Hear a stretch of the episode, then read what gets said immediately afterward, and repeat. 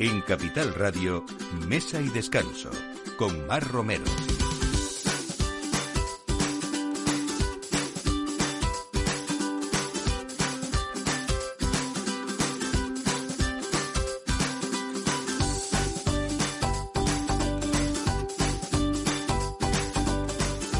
Buenos días, la hora de poner el aperitivo y de disfrutar con todos en la mesa y con ustedes aquí en Mesa y Descanso en Capital Radio como cada domingo.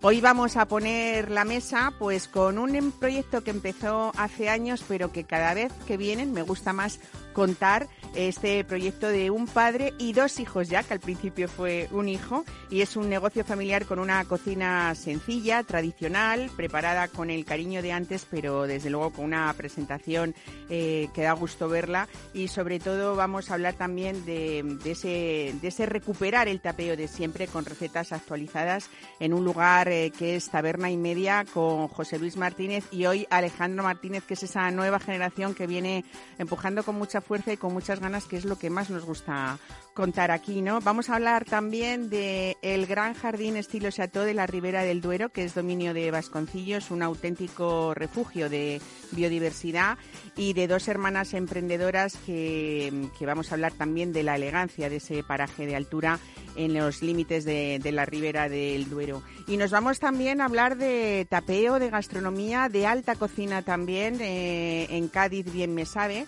Eh, que es la primera feria agroalimentaria de la provincia. Desde el 17 al 20 de marzo se va a presentar en estos cuatro días pues todo lo que es mm, poner en valor la gastronomía y la materia prima de esta región gaditana, que es cuna de muchas cosas, del generoso, de las bodegas centenarias, de la tunda almadraba, de la caballa o la hurta o de los langostinos de Sanlúcar. Eh, hay tanto que mostrar eh, de la gastronomía de Cádiz que era casi una obligación que, que se celebrara este evento, como les comento, por primera vez.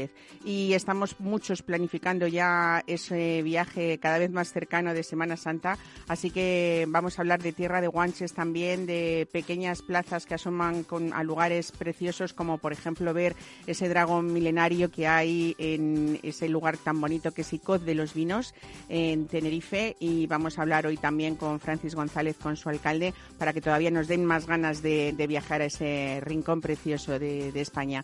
Así que todo esto a partir de ahora en Mesa y Descanso con Miki Garay en la realización y que les habla Mar Romero. Bienvenidos. Mesa y Descanso con Mar Romero.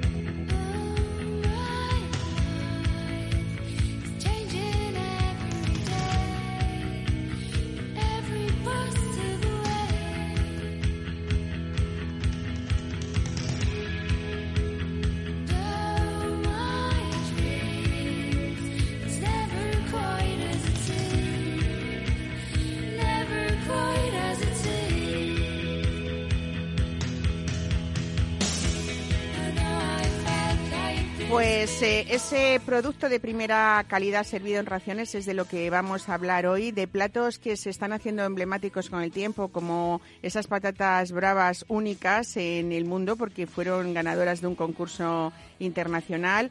Y ahora venimos con otro desafío también, que ha sido pues ese accesit que, que, ha tenido Taberna y Media en la primera edición del concurso de ajo blanco con aceite de oliva virgen extra de la denominación de origen de Andalucía.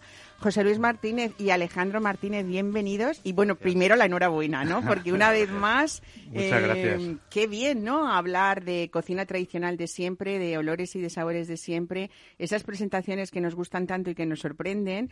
Y luego este caminito de que llevamos muchos premios, porque he dicho estos, pero hubo al, anteriormente algunos más, ¿no? Ese, ese salmón del gin con, sí, con sí, gin sí. tonic, ¿no? Que, bueno, la verdad que estamos muy contentos, Mar. Eh, esto es, eh, cogimos un tercer premio aquí, pero esto es como la Fórmula 1. bueno, no, no es un tercer premio, es una tesis del segundo, que es, que es diferente. ¿eh? Está por encima de ese bueno, tercer casi premio. mejor el tercero que el segundo, porque el segundo es el primero que pierde. ¿eh? También, también es verdad, eso también es verdad. Oye, ¿cómo es ese ajo blanco en taberna y media? Que además, bueno, todavía estamos eh, ahí en aras de la primavera, pero nos queda muy poco para hablar de platos frescos también y de temporada, que es lo que hacéis ahí también, ¿no? Sí, bueno, sabes que nuestra cocina parte, como siempre, de base de cocina tradicional pero bueno, le damos un toque un poquito más cremoso, más que, que un ajo blanco es como si fuese en comparación como un un eh, salmorejo, ¿sabes? O sea que como menos terroso que tiene la almendra del ajo blanco, ¿no? Eso es. más, sí, está muy crema. para darle mucha cremosidad y luego le acompañamos en el concurso le acompañamos con unas unas quisquillas de motril.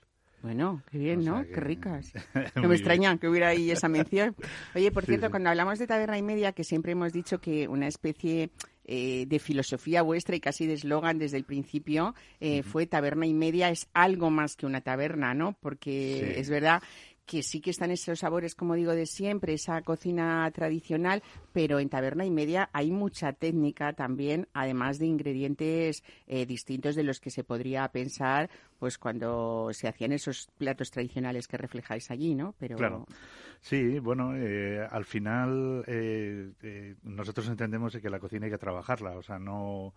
Mm, o sea, hay que hacer todas las elaboraciones, hay que hacer todo y, nada, y la complicidad, eh, o sea, para nosotros es fundamental pues que sea una cocina trabajada y una cocina que se disfrute y que se pueda compartir pues como, como lo puedas hacer en casa. Yo, por ejemplo, leo pues el salmón marinado con gin tonic y mayonesa de lima, o ese tartur de atún rojo también, que ha tenido algún premio por ahí, eh, con sriracha, con soja, con jengibre. O sea, sí que conseguimos esos sabores de recuerdos, ¿no? Hay uno de los sabores que a mí siempre me recuerda a, mi abuela, te lo voy a decir, que no sé si te lo he dicho alguna vez, pero es esa tortilla con salsa de callos. Por ah, Dios, qué rico. Hay que hacer unos callos muy ricos primero para luego tener esa salsa que se nos pega así, ¿no? bueno, nosotros, eh, eh, los callos que nosotros hacemos, pues eh, yo empecé con 16 años en Casa Lucio y fue el primer plato que yo aprendí y desde entonces he hecho varias raciones de callos o varias elaboraciones de callos, pero esta siempre es la que más me ha gustado. O sea, no sé si es por, por, por, esa añoranza, esos recuerdos, ¿no? O por qué. Y, y, nada, y un día se nos ocurrió preparar una... Bueno, en realidad estaba desayunando con mi hermano, con mi hermano Carlos, y, y estábamos tomando unos champiñones con unos callos y una tortilla y al final pues eso pues, oye pues si juntamos todo esto la verdad que y bueno surgió un poco la verdad que para nosotros en principio fue un poco no sabíamos cómo iba a responder pero la verdad que estamos encantados porque además a quien no le gustan los callos, este plato le gusta porque no deja de ser eh, la estructura de una tortilla con esa salsa de callos y luego el callo apenas si se ve porque lo, lo picamos muy picado, muy picado, pues para que pase un poco desapercibido. Con lo cual, a quien no le gustan los callos o o tal, es un plato que le gustará seguro. Es que a quien no le gustan los callos, generalmente lo que sí que les gusta es la salsa. Exactamente. O sea que, fíjate. Y luego es verdad que la tortilla ha admitido siempre, aunque nos parezca em, eh, formar parte de una salsa, yo recuerdo también en esta época que nos viene ahora de Semana Santa o de Cuaresma,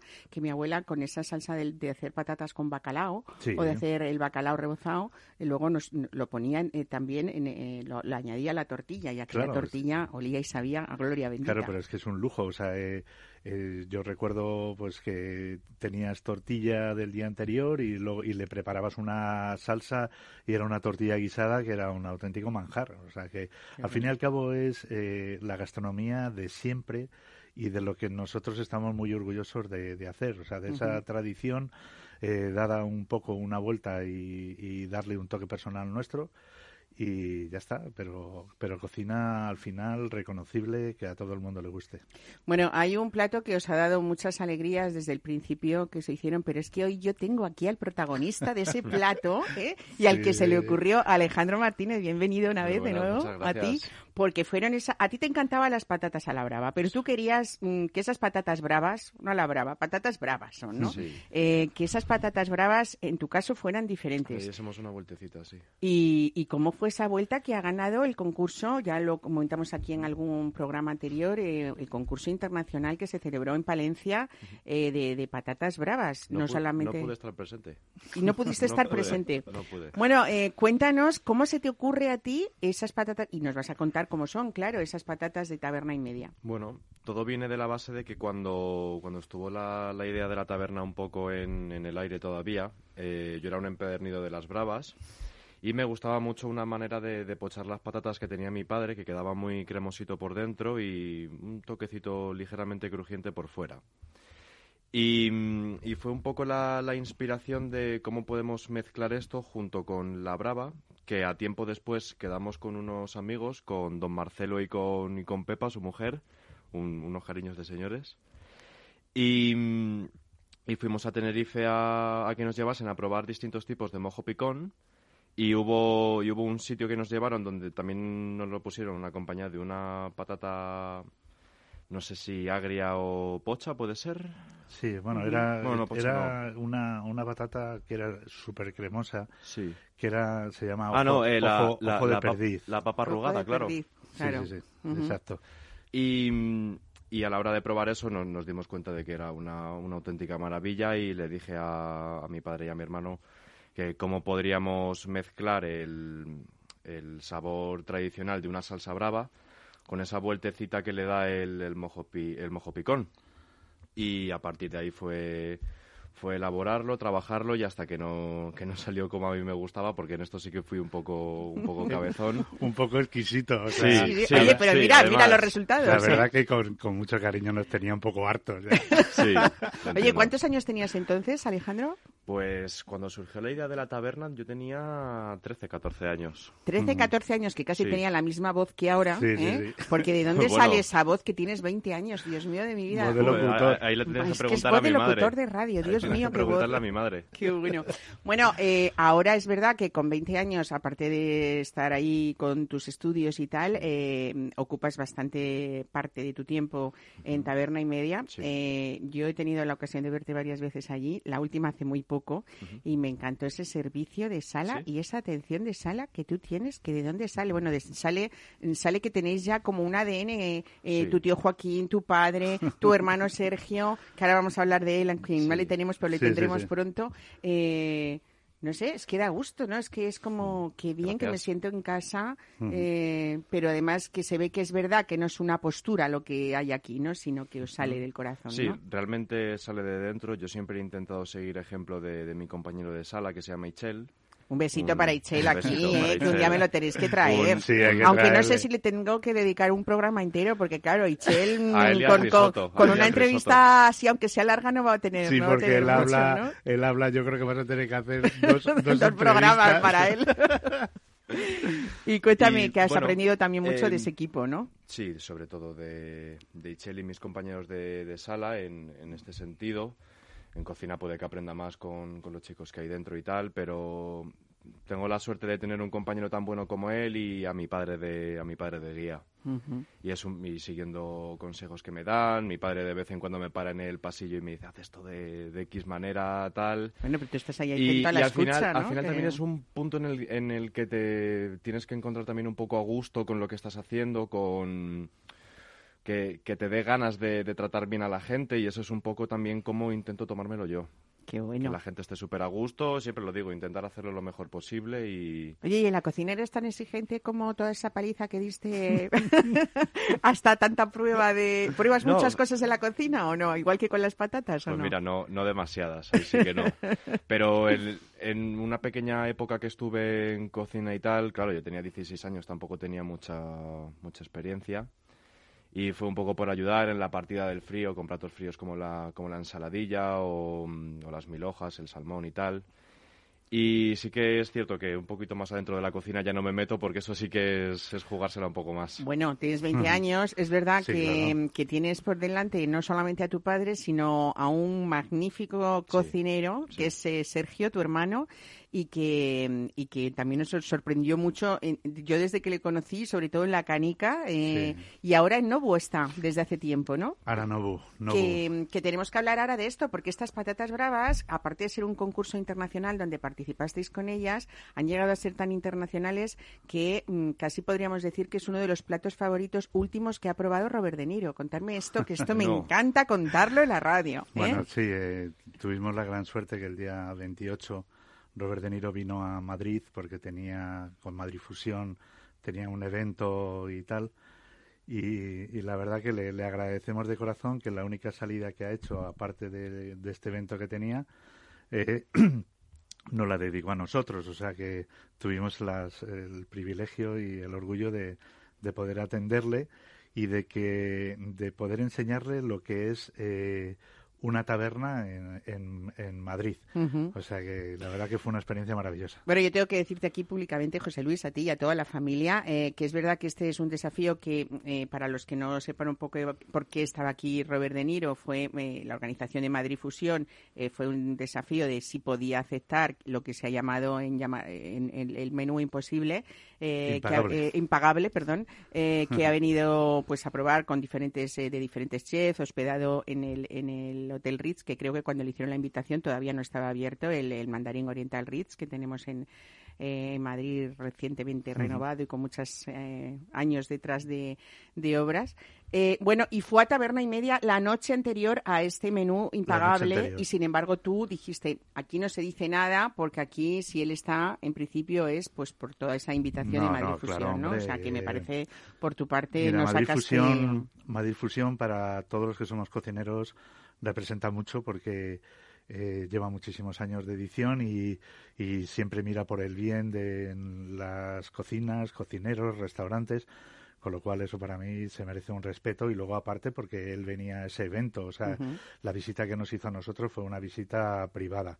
Y en ningún y aunque es verdad que teníamos eh, fotografías y y tal para poder publicar, eh, hasta que no pasó ese evento nosotros no lo publicamos por, por, respeto, y, por, por, deferencia a, Madrid Fusión, y, a, pues y, a, la, a la organización bueno, eh, lógicamente vino porque él conocía a Sergio, que él, eh, eh, en Nobu es, él es bueno uno de los grandes socios o, mayoritarios, por decirlo de alguna manera, de, de Nobu, Robert De Niro. Y Sergio, tu hijo, ha cocinado muchas veces, lógicamente, para él.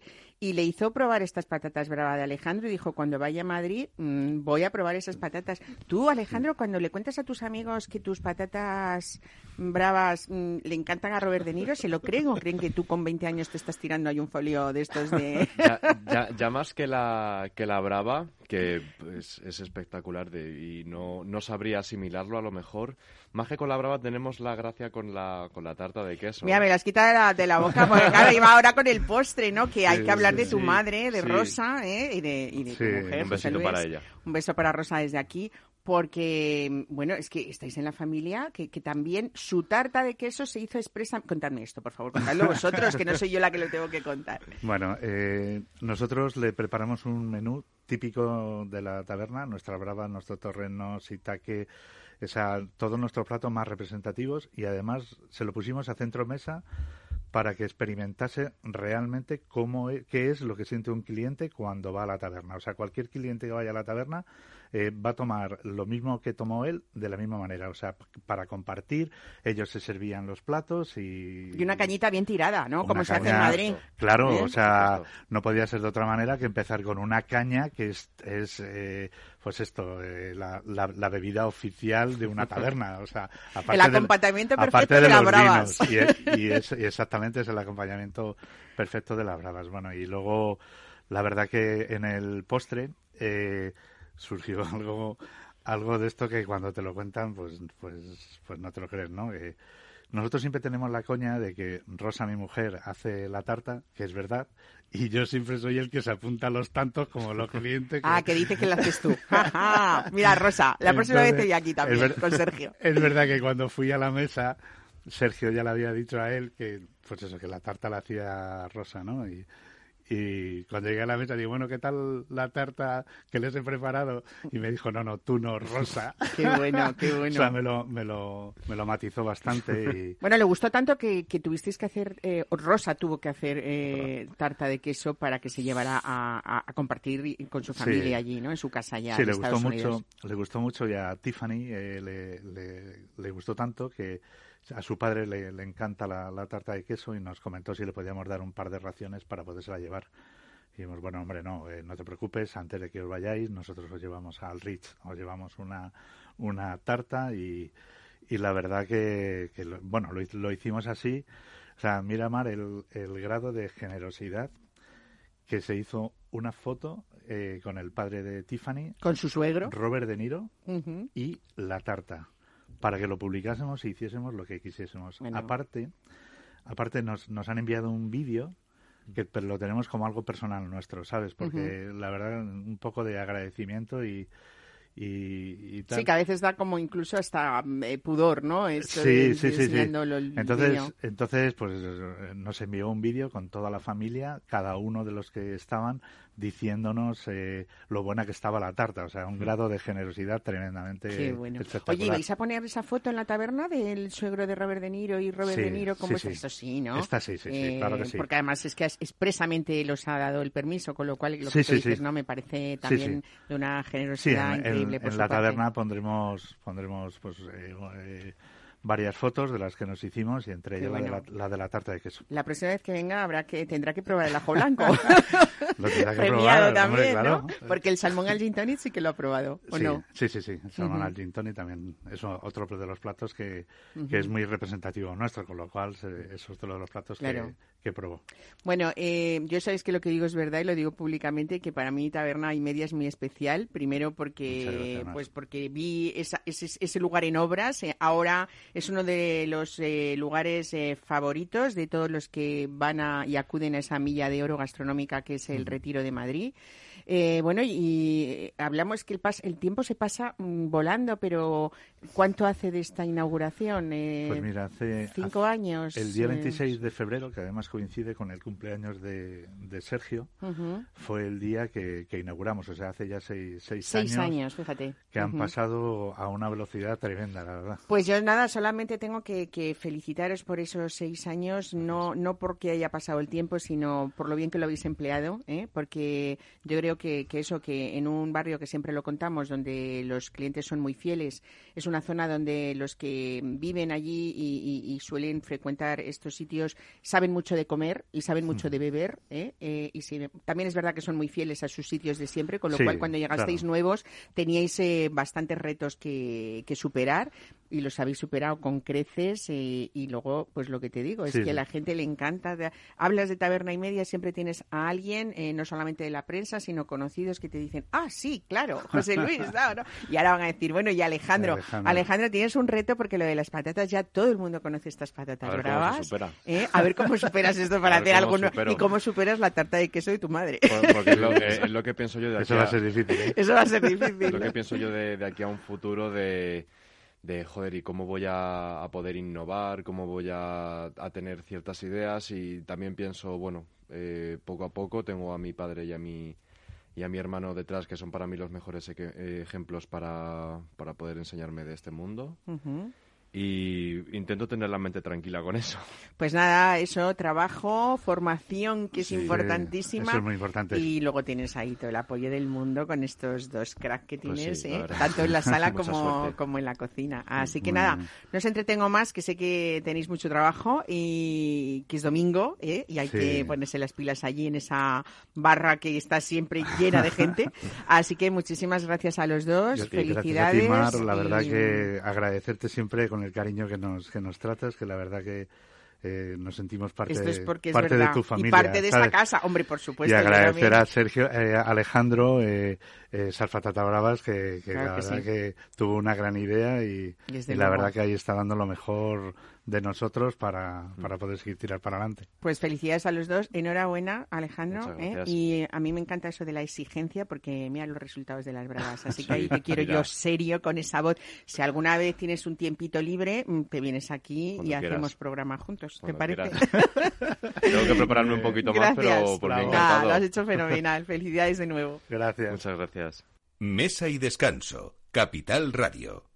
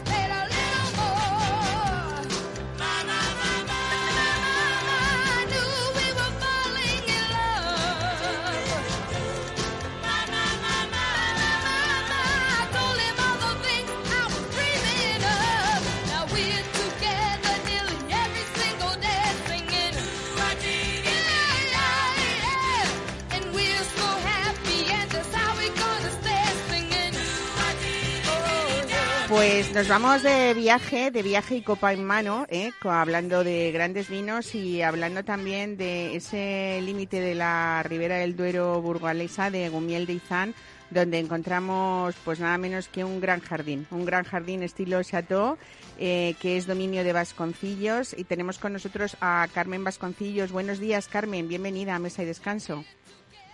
Hola, Mar, buenos días. Encantada de saludarte. Bueno, qué gusto. Muy bien, qué gusto hablar sobre todo, mm, bueno, pues de, generaciones, eh, en tu caso Carmen y María, porque sois dos hermanas, María José, que gestionáis la bodega eh, en un paraje yo creo que, idílico. Hablamos siempre de como, como los chateaux franceses, pero es verdad eh, que el chateau francés no solamente por lo bonito del, del paisaje, sino por perdón, que tengo aquí, tengo aquí un móvil y se me acaba de caer. Eh, decía no solamente por lo bonito del paisaje, sino eh, por todo lo que conlleva tener un chateau, que significa eh, tener la bodega muy cerca de todo lo que es el viñedo, ¿no? Que es un poco lo que importa en este caso, aunque sea un paraje, como estamos hablando, idílico y que casi hablemos en vez de un viñedo, de un jardín maravilloso, ¿no? Exacto. Al final el concepto chateau que hemos importado de, Francia eh, no es tanto en sí como, decimos el, concepto de, la construcción, sino el enfoque de que el viñedo está en un único paraje, en, una única finca y eh, que todo el, enfoque está centrado en el en en mejorar y en, y en aportar a la, desde la vendimia, el tratamiento del viñedo. La bodega está, en nuestro caso, en el centro del viñedo, que nos da muchísima flexibilidad, como digo, en la, en la vendimia, eh, la hora, las uvas desde cualquier punto de nuestro viñedo, que son eh, 70 hectáreas, pueden estar en la bodega en, en orden media hora. Eh, todo esto es importantísimo a la hora de, la calidad del, vino que nos vamos a que vamos a disfrutar.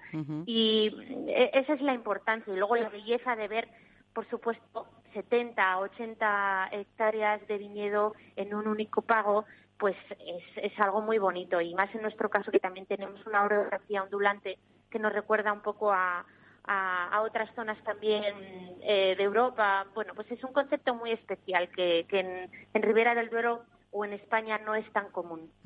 Eh, eh, Carmen, es verdad que, tu padre, José María Vasconcillos, a finales de los años 90, que es verdad que fue la etapa cuando eh, Ribera del Duero experimentaba esa ascensión en todos los mercados nacionales, internacionales, todo el mundo hablaba de esa joven denominación entonces todavía, se atrevió a poner en marcha este proyecto que desde luego fue completamente pionero, sobre todo por esa viticultura sostenible, que ahora hablamos mucho de sostenibilidad en los viñedos, pero es por lo que él apostó, ¿no? Eh, por muchos motivos, porque estáis muy cerquita de la Sierra de la Demanda y a una altura importante que en aquella época a lo mejor no se valoraba tanto, pero ahora con el cambio climático realmente cada vez más, ¿no?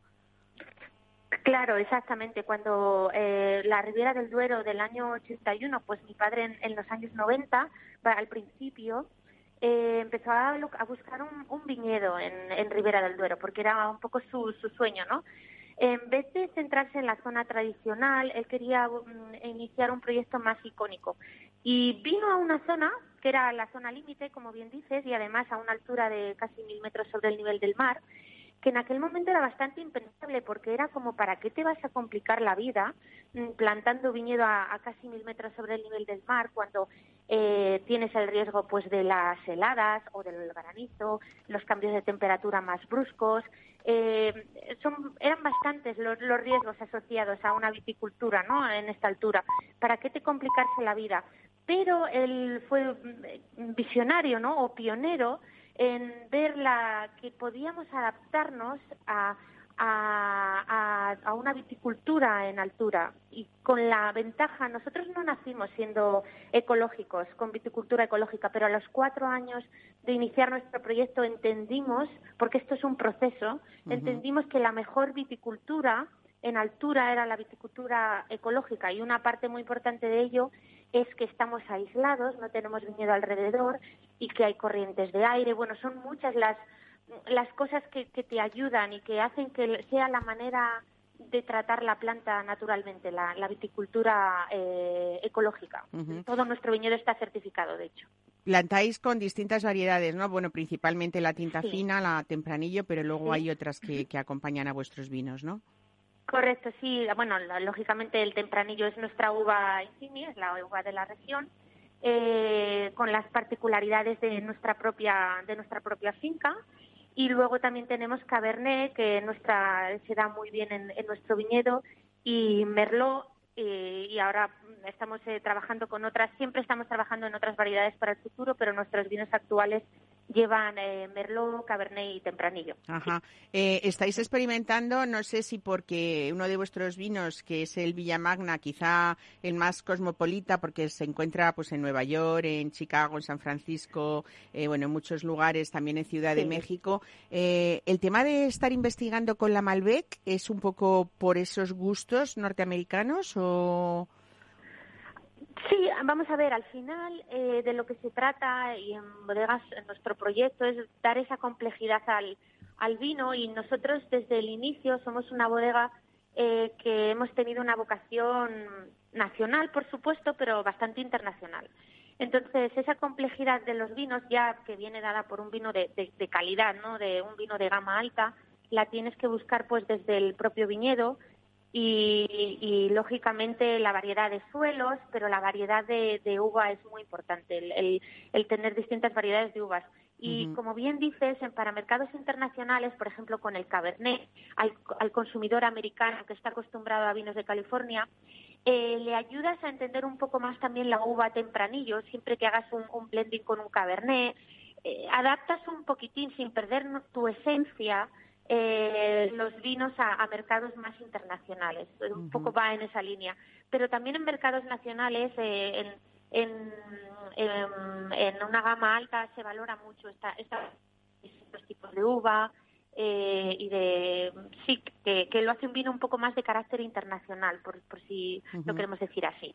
Vosotros tenéis eh, el dominio de Vasconcillos que así se llaman vuestros vinos el finca de altura y el ecológico también y luego estos Villamagnas de lo que estamos de, los que estamos hablando Villamagna seis meses en barrica y también el crianza y el reserva.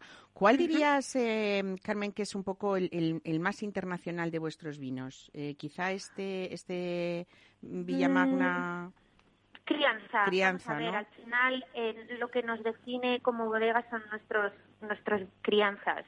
Es el vino donde eh, bueno, pues de hecho, nuestras crianzas y nuestras reservas, lógicamente. Hay otros vinos que elaboramos pues para, eh, para presentar lo que es un tempranillo 100%, unos vinos que son más fáciles de, de, beber, como pueda ser el finca de altura o el seis meses. Eh, el ecológico va a un mercado más específico.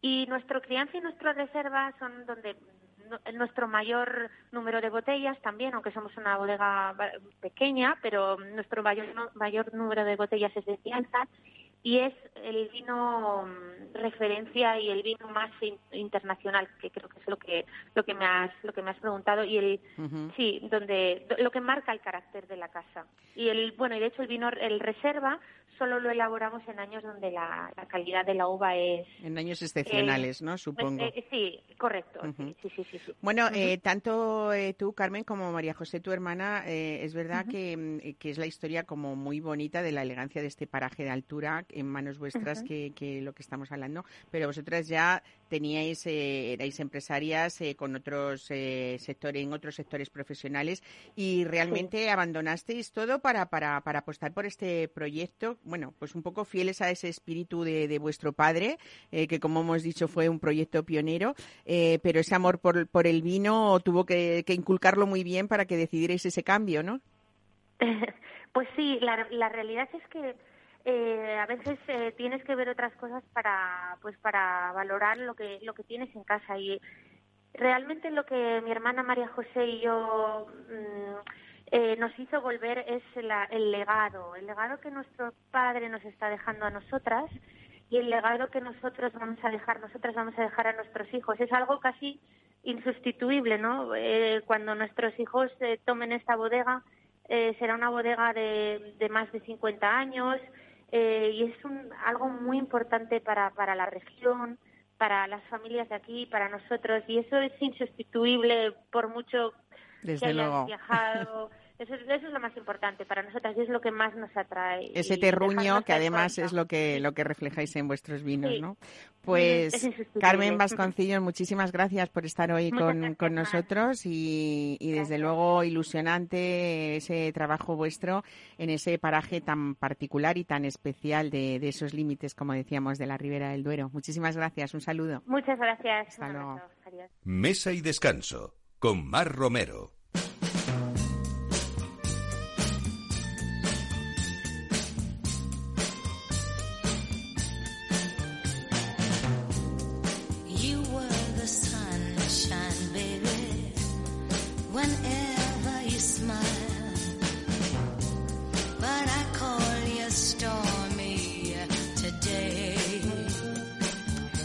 Decíamos en la presentación de este programa que hay tanto que mostrar de la gastronomía gaditana, ese atún de almadraba, esas bodegas centenarias, ese vino generoso, ¿no? Que, que, que, es la cuna, Jerez de la Frontera y Cádiz.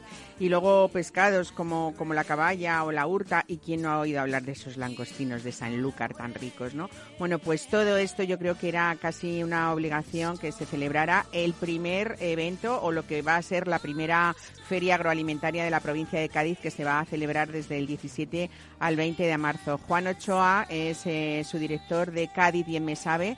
Eh, Juan, buenos días, bienvenido a Mesa y Descanso. gracias por invitarnos a participar en tu espacio porque podría ser de otra manera que no estuviéramos ahí en un programa que se llama Mesa y Descanso y eso es justo lo que ofrecemos en la provincia de Cádiz a todos los que tienen a bien venir a visitarnos y a disfrutar de nuestra tierra, ya sea con objetivos vacacionales o, objetivos profesionales. ¿Cómo se nota, Juan Ochoa, esa voz también eh, radiofónica?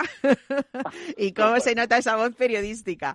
Oye, que... Afortunadamente esta profesión, sí. Que es un gusto, ¿no?, que, que hablemos no solamente de ese Cádiz gastronómico con estos productos que yo decía, con esos chefs tan afamados, esos restauradores que van a estar ahí como Ángel León con toda su tripulación y sus tres estrellas Michelin, en Aponiente, eh, también Mantúa de Israel Ramos, Lu, Cocina y Alma de Juan Luis Fernández, pero creo que una de las cosas que más me gusta, eh, creo que tendrás que en eso mucha responsabilidad como director de Cádiz, bien me sabe, es esa apuesta que habéis hecho pues de los grandes clásicos, de los que siempre estuvieron ahí, el Faro de Cádiz, el del Puerto, ¿no? Casa Bigote, Casa Balbino en Sanlúcar. Eh, qué gusto. ¿Qué decir, de, todos estos restaurantes emblemáticos que han sido la base sobre la que se, ha sustentado durante toda nuestra historia reciente la proyección de los profesionales que hoy en día gozan de prestigio internacional en, eh, la desde la gastronomía capitana. Estamos hablando de ese Fernando Córdoba, de ese Gonzalo Córdoba, pionero de la familia Córdoba. padre, con toda esa familia maravillosa, José Manuel, allí en el Ventorrillo, el Chato, ¿no? José Manuel, ahora Mario Jiménez, por supuesto, y Maite. Eh, Maite y Maite, Córdoba, ¿eh? Maite Córdoba. Porque ha sido la, transmisora, ¿no? De, ese, testigo de generación Pero hay que hablar también de Antonio, de Zara de los Atunes, por ejemplo, ¿no? Que me encanta ese restaurante cuando vamos, y ya que te digo yo de Casa Bigote ahí, que vamos, esto es como... Casa Bigote, toda una leyenda que sigue todavía siendo uno de los mejores eh, focos de proyección de la calidad y la excelencia del producto alimentario de nuestra provincia, como puede ser también el campero, ¿no, José? campero. Eh, bueno, pues eh, afortunadamente hemos encontrado en, esta propuesta que pretendía ser agroalimentaria en su, desde un principio, hemos encontrado una multitud importantísima de argumentos para ir entrelazando la relevancia que tiene la calidad del producto excelente de la provincia de Cádiz y su influencia en el éxito de la gastronomía y de sus profesionales, como decíamos, y que, redunda al final en el éxito de la hostelería de nuestra provincia y, cómo no, se convierte en uno de los principales imanes para la atracción turística. Y al final eso, ¿qué ocurre? El turista no, no hay hoy en día mejor prescriptor que quien conoce de lo que está hablando. Y hoy que estamos en la era de la digitalización de las redes y de la prescripción, al final esas, esas calificaciones extraordinarias que recibe nuestro producto y nuestra, nuestro sector eh, hostelero eh, repercuten en la exportación final. Y ese es el círculo que queremos proyectar desde Cádiz y en Besabe, ¿eh? algo que hemos llamado, que hemos decidido llamar food turismo, ¿no? Es la importancia que tiene un buen producto en cualquiera de los sectores, además, porque Cádiz sí se caracteriza por algo, es por su diversidad, tanto geográfica y productiva, esa diversidad geográfica que nos hace disfrutar de costas estupendas para la pesca, de disfrutar también de una sierra maravillosa para, para la caza, por ejemplo, o para el cultivo de muchísimos productos eh, eh, que, que, son cada vez más valorados. Eh, nuestra costa noroeste, el campo de Gibraltar, el de la costa noroeste, que decir, ¿no? Cada vez más afamados los productos del Navazo, ¿no? Por su singularidad. Claro, es que además hablamos siempre de esteros, hablamos de salinas, pero no hablamos de esos huertos que están ahí en esos arenales de la marisma, en, la, en, ese, en ese cerquita de la playa, que son los navazos, ¿no? Que, qué gusto también esos productos tan tan distintos ¿no? de, de lo que pueden ser otros huertos ubicados en diferentes puntos de España y a los que estamos más acostumbrados quizá a hablar de ellos, ¿no? Ese es uno de nuestros objetivos también, contar el porqué de la singularidad, eh, de la excelencia de nuestro producto, porque bueno, no vamos a negar que productos excelentes hay en muchísimos sitios, afortunadamente, y esperemos que se siga cuidando eh, esa calidad en todas partes, pero los de la provincia de Cádiz gozan de, una, de unas cualidades eh, distintas porque además se generan y se cultivan en unos terrenos que son distintos, ¿no? que tienen unos sedimentos extraordinarios y en terrenos tan singulares como el, de, como el que decíamos de los arenales, donde eh, pues las frutas que, que, se, que se cultivan eh, crecen con, con, otro tipo de libertades, ¿no? Y lo que hace que al final todo eso redunde en, sus características eh, y, su, y su diferenciación. Juan, en estos tres días, desde el 17 al 20 de marzo en Cádiz, bien me sabe, aparte de todo lo que nos estamos contando, que claro, hablar de Cádiz gastronómico es que se nos, se nos quitan, vamos, se, nos saltan hasta las lágrimas, ¿no? Ya no es que no se nos haga habla boca agua, pero, pero es verdad que va a haber muchas actividades de todo esto, pero también vamos a hablar o vais a, vamos a poder disfrutar de actualidades, retos de, sostenibilidad, eh, no sé, incluso también de gastroturismo, de, de abastecimiento sostenible, muchos modelos de negocio nuevos también, ¿no? Así es. Eh, eh, esta propuesta, esta convocatoria ferial profesional, bueno, que tiene una doble vocación, profesional y pública también, porque abrimos nuestras puertas a todo el mundo que tenga interés en conocer todo lo que allí se va a proyectar, eh, pues eh, también va a gozar de un amplio programa de formación en el a contar con muchísimas eh, personalidades, eh, auténticos gurús, cada uno en sus distintas profesiones, para proyectar ideas y, e iniciativas que hagan que todo lo que está sucediendo hoy en esta provincia pueda mejorar aún más todavía. Y para que todas aquellas personas que busquen en Cádiz un destino idóneo para generar su emprendimiento o para establecer sus empresas, encuentren esas posibilidades en cada uno de los 45 municipios que tiene la provincia, que también estarán presentes y representados gracias bueno, mucho, de la Diputación Provincial de Cádiz. Mucho ocio también va a haber para, para terminar, porque en Cádiz eh, ya no es bien me sabe, sino bien me sienta, se va a llamar esa zona de ocio que me encanta, porque no solamente vamos a poder, eh, no sé, disfrutar de ese tabanco donde vamos a tomar esos generosos, sino, no sé, muchos espacios también eh, con espectáculos, recreaciones de casetas de feria, carnavales, los chiringuitos de playa. Ay, qué gusto hablar de Cádiz, ¿no? que se va acercando el buen tiempo. Y, descubrir cuántas cosas tiene Cádiz, porque mira, hablábamos al principio, por ejemplo, de uno de nuestros productos estrella, de los langostinos de Sanlúcar de Barrameda, pero hay mucha gente que descubrirá que ahora sumamos a ese catálogo también los langostinos de Chiclana de la Frontera. Claro. cada día descubrimos que Cádiz tiene eh, una mayor cantidad y diversidad de productos que siguen sorprendiéndonos. Y si algo tiene Cádiz es que además esos productos encuentran el entorno perfecto para su degustación, porque eh, así algo distingue nuestra tierra es la alegría. Y eso teníamos que proyectarlo en, esta, en este evento. ¿eh? Estamos acostumbrados a ir a eventos profesionales donde uno, con un poco de suerte, puede catar algunos de los productos que se presentan porque tiene suerte de ponerse en la cola y llegar a tiempo eh, para que el expositor se los brinde. Pero a la hora de comer, ¿eh? en muchas de estas ferias no encontramos un lugar para hacerlo con, con, la satisfacción de estar probando lo justo lo que se nos está enseñando en la zona expositiva. Así que decidimos generar un área dentro de Cádiz Bien Me Sabe, que hemos denominado Cádiz Bien Me Sienta, donde quien venga a la feria eh, a conocer nuestros productos también tenga la oportunidad de poder disfrutarlos y degustarlos. ¿eh? En un área en la que vamos a tener actividades culturales, donde vamos a tener actividades artísticas y musicales, ¿eh? con, con, la, con, con, los palos de nuestra de nuestra de nuestro folclore como base principal, ¿no? Desde el carnaval de Cádiz hasta el flamenco y pasando también, ¿por qué no?, por esas casetas de feria que hace tanto tiempo que echamos de menos. Claro, Juan, para terminar también eh, eh, los primeros premios eh, de, excelencia patrocinados por el Ayuntamiento de, Ubrique, el Ayuntamiento ha elegido hacer esa entrega de premios, esos galardones también en, dentro del marco de, Cádiz Bien Me Sabe.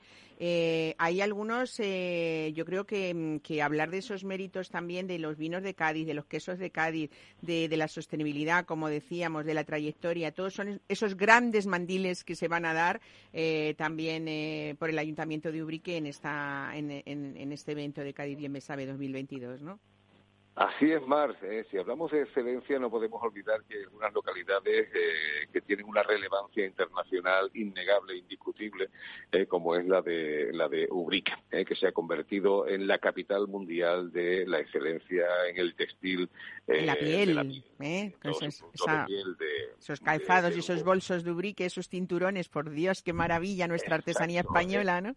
No podíamos, no podíamos prescindir de la presencia de Ubrique y encontramos un camino para que su presencia además fuera destacada y fue generar, crear estos primeros premios Gran Mandil de Ubrique para reconocer eh, la excelencia en, la labor de o de promoción de nuestra provincia. Se han creado 12, mm, 12 modalidades, 12 categorías eh, y te puedo asegurar que este año vamos a tener serias dificultades para, para la selección porque las propuestas son muchísimas, muy variadas, como te puedes imaginar. ¿Cuántos profesionales, cuántas empresas, cuántas instituciones merecen hoy en día ser los primeros en recibir este galardón? Pero afortunadamente esperamos que estos premios tengan continuidad y que poco a poco todo el mundo tenga su merecido reconocimiento. Y bueno, eh, hasta la semana que viene no sabremos quiénes van a ser los agraciados con, con esa con esos premios. Pues Juan Ochoa, director de Cádiz Bien Me Sabe, me encanta hablar de esto contigo y sobre todo de ese productazo que tiene toda la provincia, eh, todo, esos paisajes, esas playas, ese, ese lugar maravilloso que es el punto donde todos pensamos cuando uno tiene unos días libres para respirar, para disfrutar y para disfrutar también de eso, de mesa y descanso, como se llama este programa. Así que muchas gracias por estar hoy con nosotros. Un saludo. No podíamos estar en un mejor programa, en mesa y descanso y con con mar. Muchas gracias. Hoy aquí. Os esperamos en Cádiz Bien Me Sabe del 17 al 20 de marzo en la institución ferial de Jerez, en IFECA. Y ya sabéis que además la entrada es gratuita, solo hay que inscribirse en cádizbienmesabe.com para todos aquellos madrileños y madrileñas que tienen aquí en Cádiz su segunda residencia, ya saben. Eso, y, todo, y todos los oyentes que tenemos de, de, muchos puntos de España que, que también recibís, ¿no? Así que de todo el que nos escuche. Un abrazo, Juan, hasta luego. Pues de todo el mundo ¿eh? que esté en esta mesa en este momento, eh, que sepa que puede venir a Cádiz a disfrutar y a descansar. Gracias. A ti, hasta luego. Mesa y descanso. Capital Radio.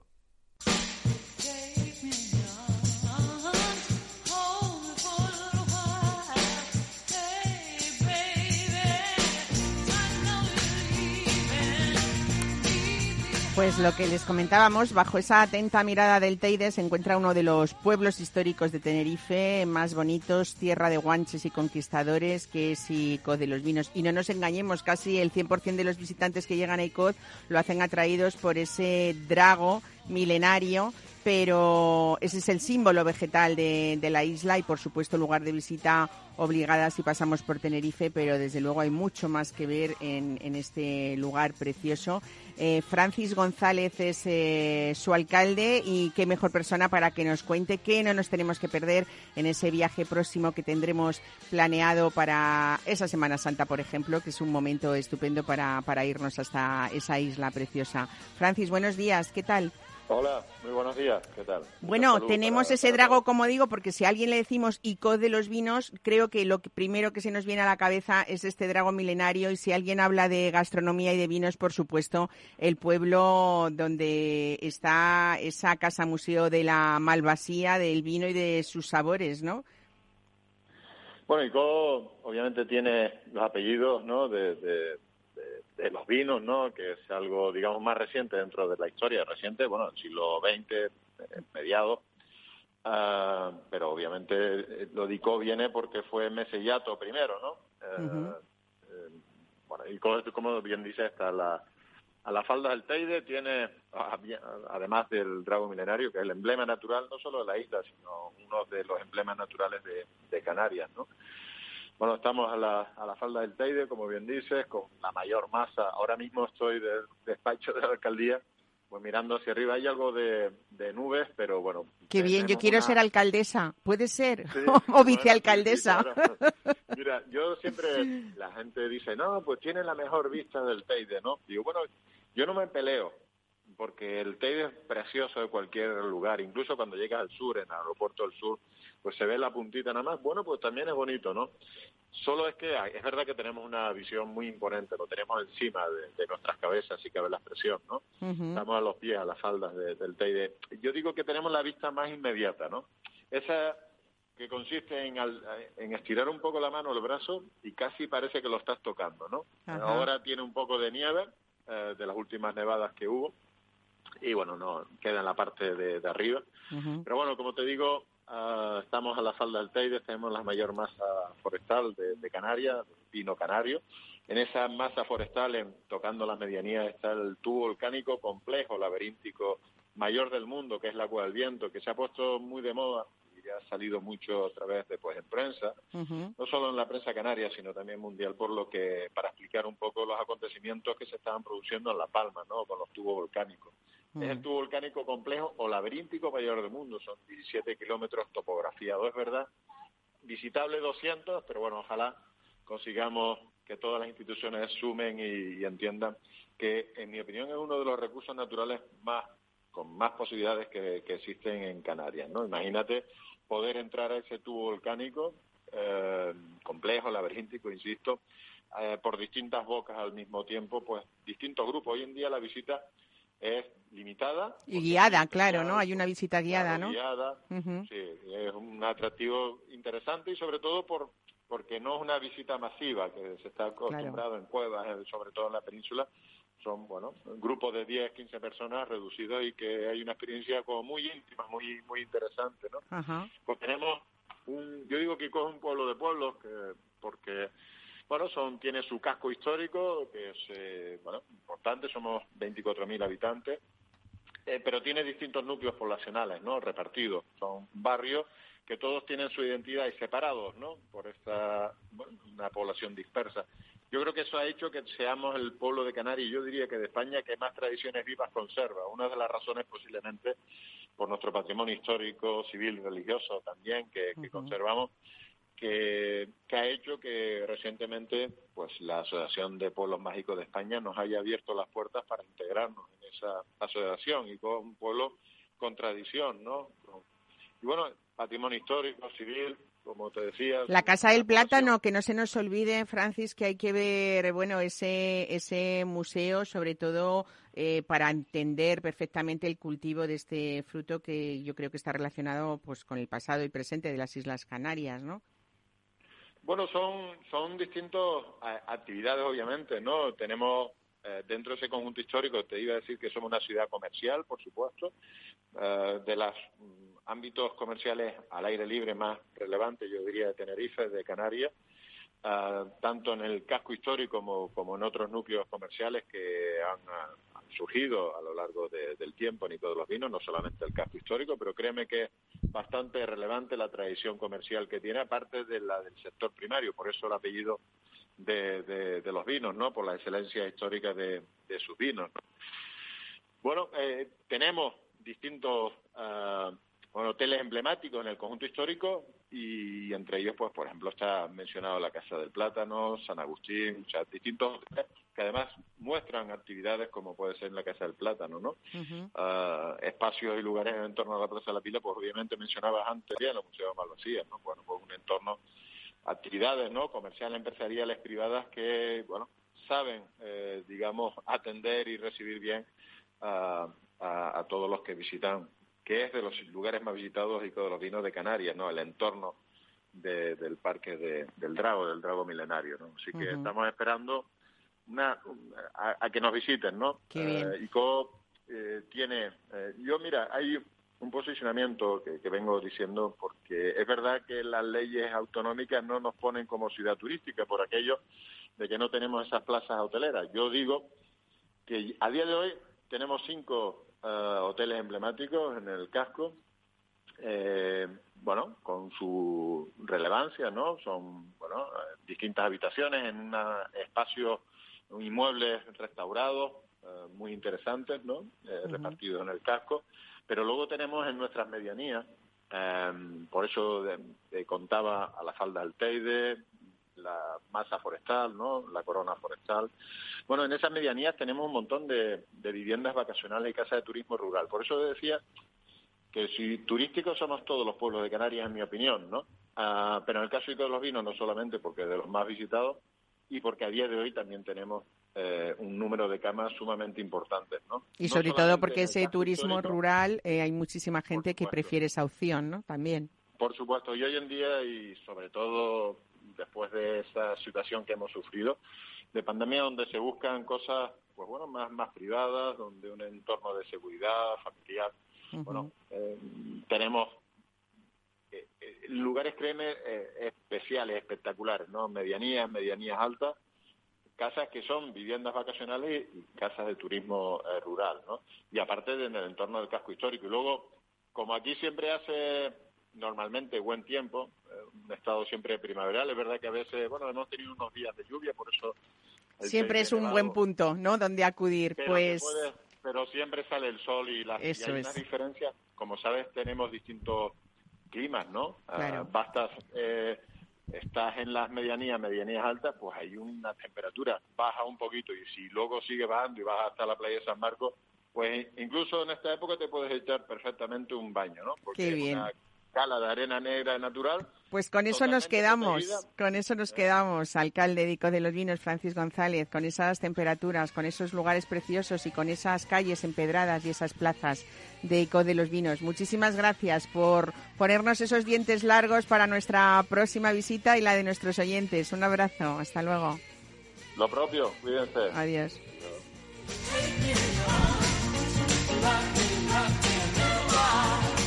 Pues aquí lo dejamos hasta la semana que viene y esperemos que les haya servido todo lo que hemos comentado y les haya entretenido. Disfruten del domingo.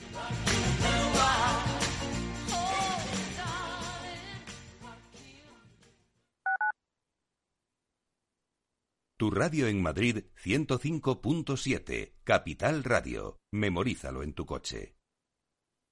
Restaurante Ferreiro, todo el sabor de la cocina asturiana con los mejores pescados de pincho de nuestros mares y nuestras carnes del Principado. Recetas sabrosas y actualizadas junto a los platos más emblemáticos de la alta cocina asturiana. La fabada, premio la mejor de Madrid 2017 y las verdinas con bogavante y almejas. Pruebe nuestro famoso arroz con leche y nuestros menús diferentes en cada temporada. Calle Comandante Zorita 32, teléfono 91 553 9342. Una recomendación del programa gastronómico Mesa y Descanso. Esto te estás perdiendo si no escuchas a Luis Vicente Muñoz en Capital, La Bolsa y la Vida. Las posiciones cortas lo que son es el buitre que devora el cadáver. El cadáver es anterior, ha muerto antes. No te confundas. Capital, La Bolsa y la Vida, el original. Disfruta de la mejor cocina gallega en Montes de Galicia. Todo un clásico moderno en el barrio de Salamanca. Disfruta de la variada dieta atlántica, de las mejores carnes y pescados tratados con respeto y transparencia y regados con una de las mejores bodegas de la zona. En grupo, en familia o en pareja, Montes de Galicia te ofrece el espacio perfecto en cada ocasión. Esto te estás perdiendo si no escuchas a Rocío Arbiza en Mercado Abierto. Margarita Rivas, broker y escritora. Un mundo tan fascinante y tan de psicología como son los mercados. Igual los mercados no es más que psicología de masas, son, son emociones de las personas y cómo las personas interpretan los datos económicos que fluyen cada día en, en la economía. Mercado Abierto con Rocío Arbiza.